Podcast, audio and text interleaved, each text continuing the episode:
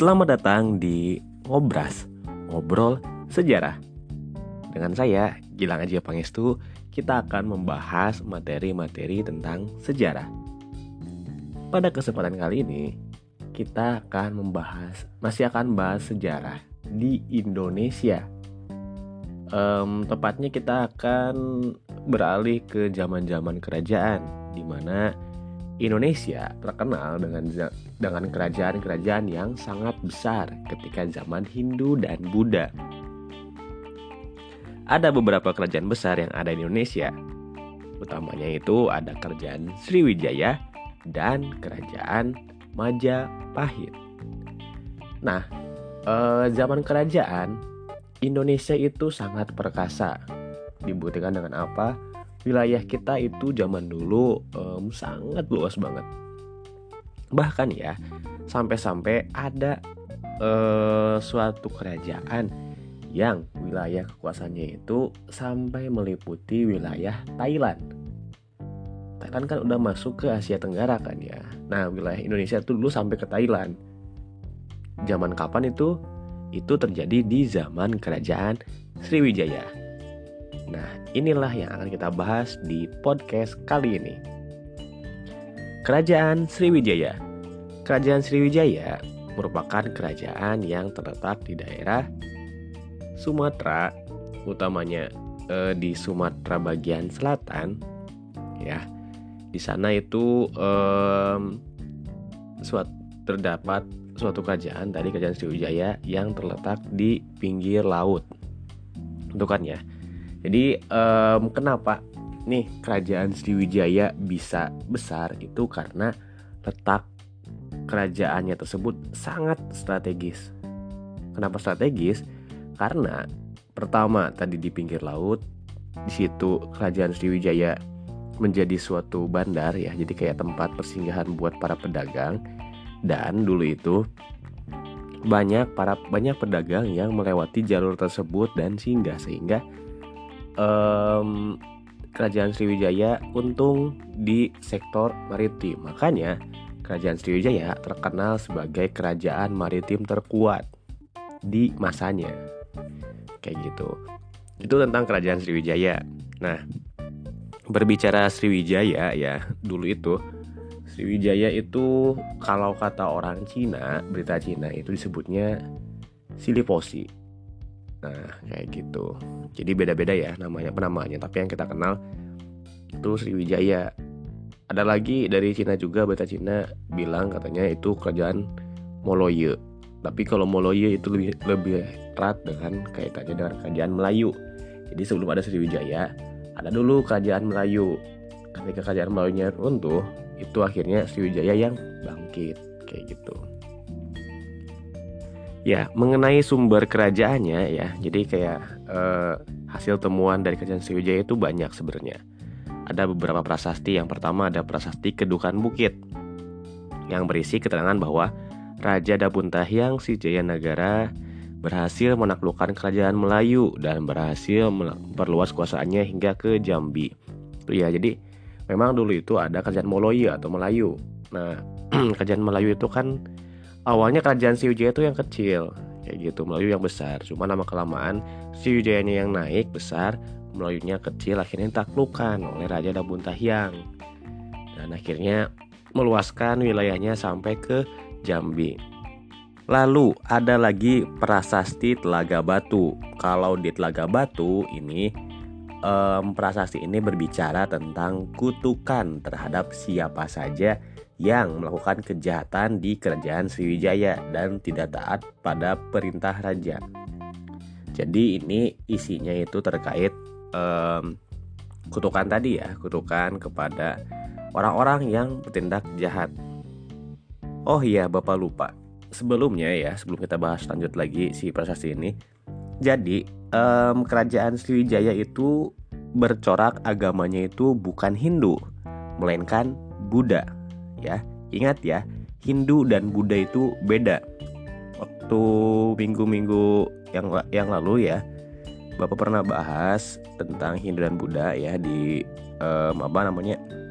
di video Silahkan cek lagi di YouTube itu tentang bedanya Hindu dan Buddha. Jadi untuk kerajaan Sriwijaya ini itu um, apa kerajaan yang bercorak Buddha dan kerajaan Sriwijaya ini disebut sebagai kerajaan Buddha terbesar di Indonesia.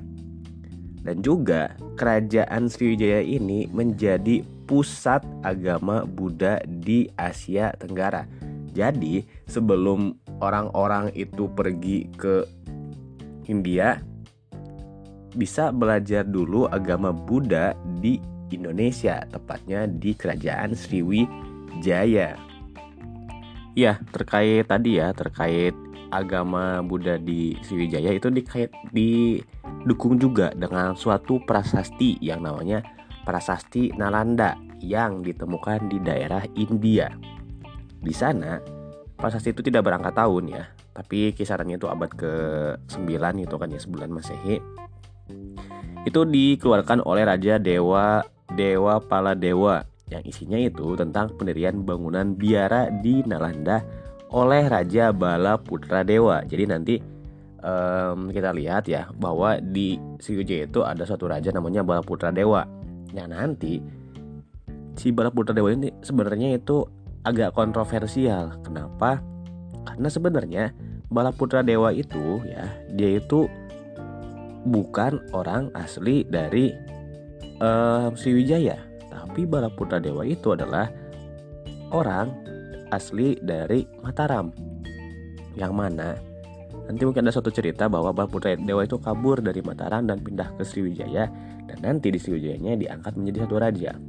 Itu ya. Seperti itu. Nah tadi ya Balaputra Dewa Raja Suara Bumi yang mau agama Buddha. Kayak gitu. Dan juga nanti ya di situ di Naranda juga disebutkan bahwa kakek dari Raja Balaputra Dewa yang dikenal sebagai Raja Jawa dan bergelar Sailendra Wamsatilaka Sri Wira Wira Wirawairi Manta ah ulangi ya Sri Wira Wairi Madawi Matana atau permata keluarga Sailendra. Kayak gitu.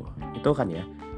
Kalau berbicara Sailendra itu kaitannya dengan Mataram. Karena nanti di Mataram ada dinasti Sailendra dan Sanjaya. Seperti itu. Jadi Balaputra Dewa itu sebenarnya aslinya dari Mataram. Cuma nanti mungkin uh, pindah. Jadi Mataram dengan Sriwijaya sebenarnya ada kaitannya. Kayak gitu. Lalu prasasti lainnya itu ada prasasti um, Talang Tuwo, prasasti Karangbrahi, juga ada prasasti Ligor yang mana prasasti Ligor ini bertempat di ditemukannya itu di Thailand ya, di Thailand. Di Thailand yang eh, berangkat tahun 775 Masehi. Isinya menyebut tentang seorang raja Sriwijaya serta pembangunan tir Tri Samaya Caitya nah kayak gitu dan prasasti ini tuh ada dua Ligor A dan Ligor B jadi prasastinya satu cuman uh, apa dua muka gitu di depan ditulis di belakang tidak ditulis kayak gitu. Kan biasanya kalau prasasti cuma satu muka depannya doang tulisnya. Ini mah dua-duanya ditulis kayak gitu.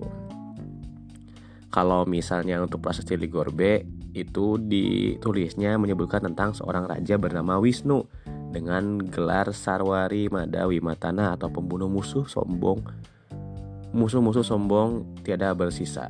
Itu tentang prasasti Ligor terus ada juga prasasti kota Kapur yang menyebutkan usaha Sriwijaya untuk menaklukkan bumi Jawa yang tidak tunduk kepada Sriwijaya selain prasasti tersebut juga banyak e, ditulis di berita Cina ya berita Cina dalam kitab sejarah dinasti Sung dijelaskan bahwa Sriwijaya telah beberapa kali mengirimkan utusannya ke Tiongkok. Seperti itu. Itu juga di berita India diperoleh keterangan bahwa Raja Sriwijaya pernah menjalin hubungan dengan raja dari kerajaan India seperti Soloa dan Nalanda. Nah, itu eh, bukti-bukti bahwa tak kerajaan Sriwijaya itu ada gitu loh. Jadi itu ya bukti-buktinya banyak prasasti dan berita-berita. Terus ya tadi di prasasti Kedukan Bukit menyebutkan tentang suatu nama raja yang namanya itu Dapunta Hyang. Dan juga tadi disebutkan juga tentang raja-raja yang memang udah sampai ke Nalanda yakni Balaputra Dewa. Jadi ketika di prasasti yang pertama disebutkan Daputahyang berarti itu adalah kemungkinan raja pertama. Jadi raja pertama dari kerajaan Sriwijaya adalah Dapuntahyang Sriwijaya Nagara. Uh, untuk raja yang terkenalnya, yang termasyurnya itu ya, yang membawa Sriwijaya sampai ke puncak kejayaannya itu adalah Raja Bala Putra Dewa. Dan untuk eh, raja ketika era kemundurannya itu ada Sanggrama Wijaya Tunggawarman. Itu adalah raja yang menjabat ketika Sriwijaya sudah mau runtuh kayak gitu. Akhirnya nanti kerajaan Sriwijaya berhasil ditaklukkan oleh kerajaan Chola kayak gitu. Ya untuk kehidupan sosial budaya dari kerajaan Sriwijaya itu eh, tadi ya seperti kita ketahui bahwasanya eh, agama Buddha adalah agama yang ada di Sriwijaya. Bahkan Sriwijaya pernah menjadi pusat pendidikan dan pengembangan agama Buddha. Banyak biksu-biksu yang datang ke um, Sriwijaya kayak gitu.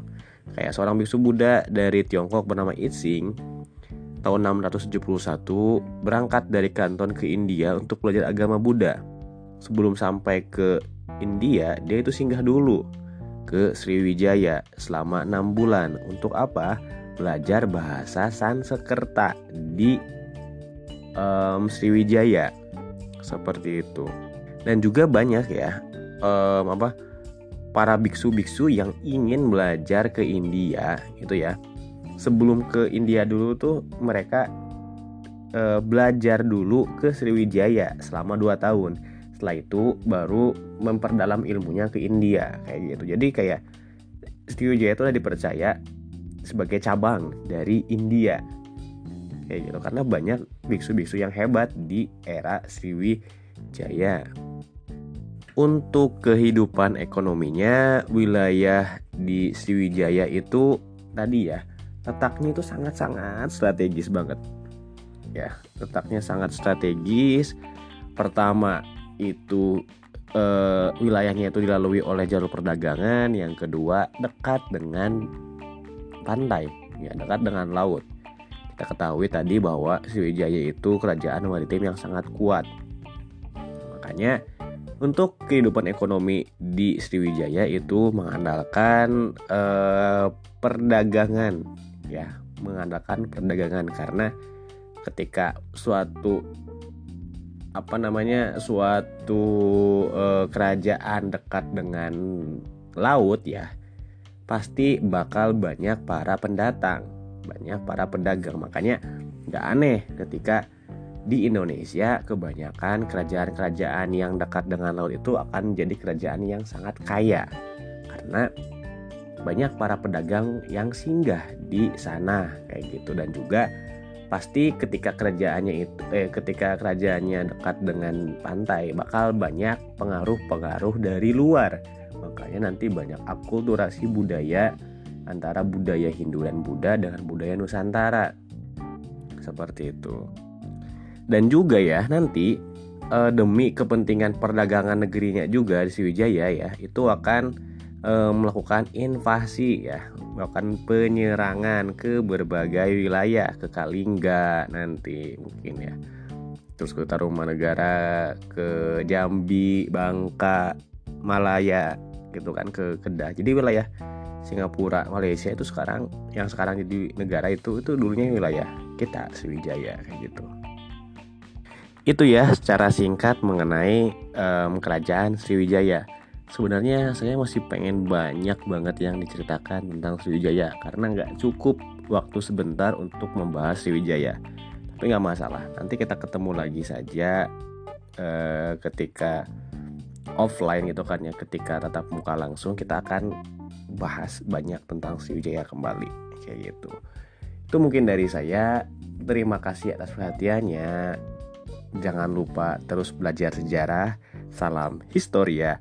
Wassalamualaikum warahmatullahi wabarakatuh.